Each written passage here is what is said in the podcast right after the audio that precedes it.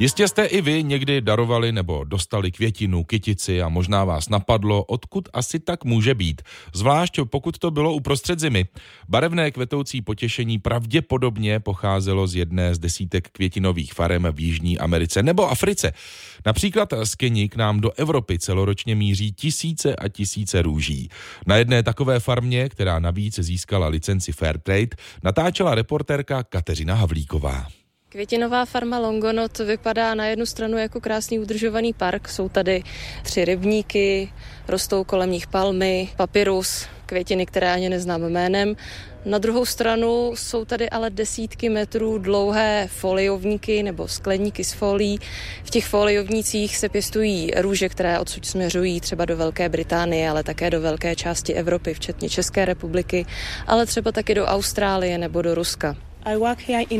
Pracuji tady v pěstitelském oddělení už 10 let. Vypráví Celestin Nonguduová, oblečená v zeleném pracovním plášti doplněném zelenou čapkou.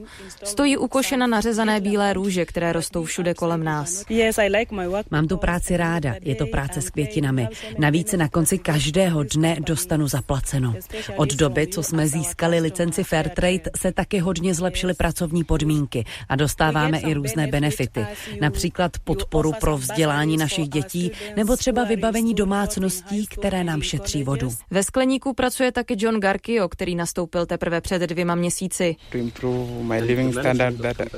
Doufám, že si tu vydělám dost peněz, abych si mohl pořídit dům, abych měl na hezký život. Popisuje John, proč začal na farmě pracovat. I ono jmenuje velké množství výhod. Přitom plaše klopí zrak a dívá se na své ruce. Všímám si, že na dlani má fialovou tuškou napsaných několik poznámek.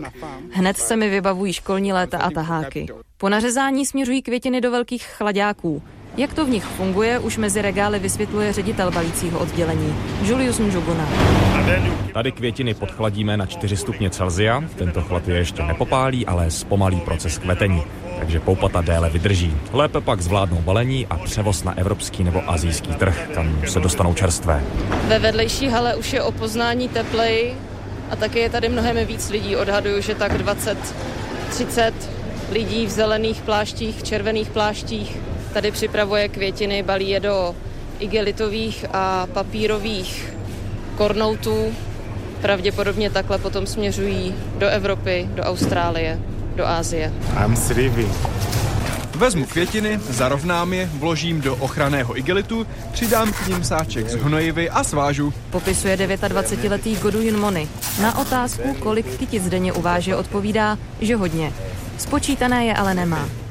Vazači nemají času ani slov na zbyt. Kytice se jim kupí v koších kolem nohou. Některé obaly mají na sobě značku Fairtrade, jiné ne.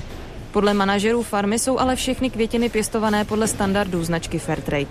Ta zaručuje, že producent výrobku, ať už jsou to květiny, káva, kakao nebo třeba bavlna, dodržuje principy udržitelnosti. Z květinové farmy Longonot Kateřina Havlíková, Radiožurnál.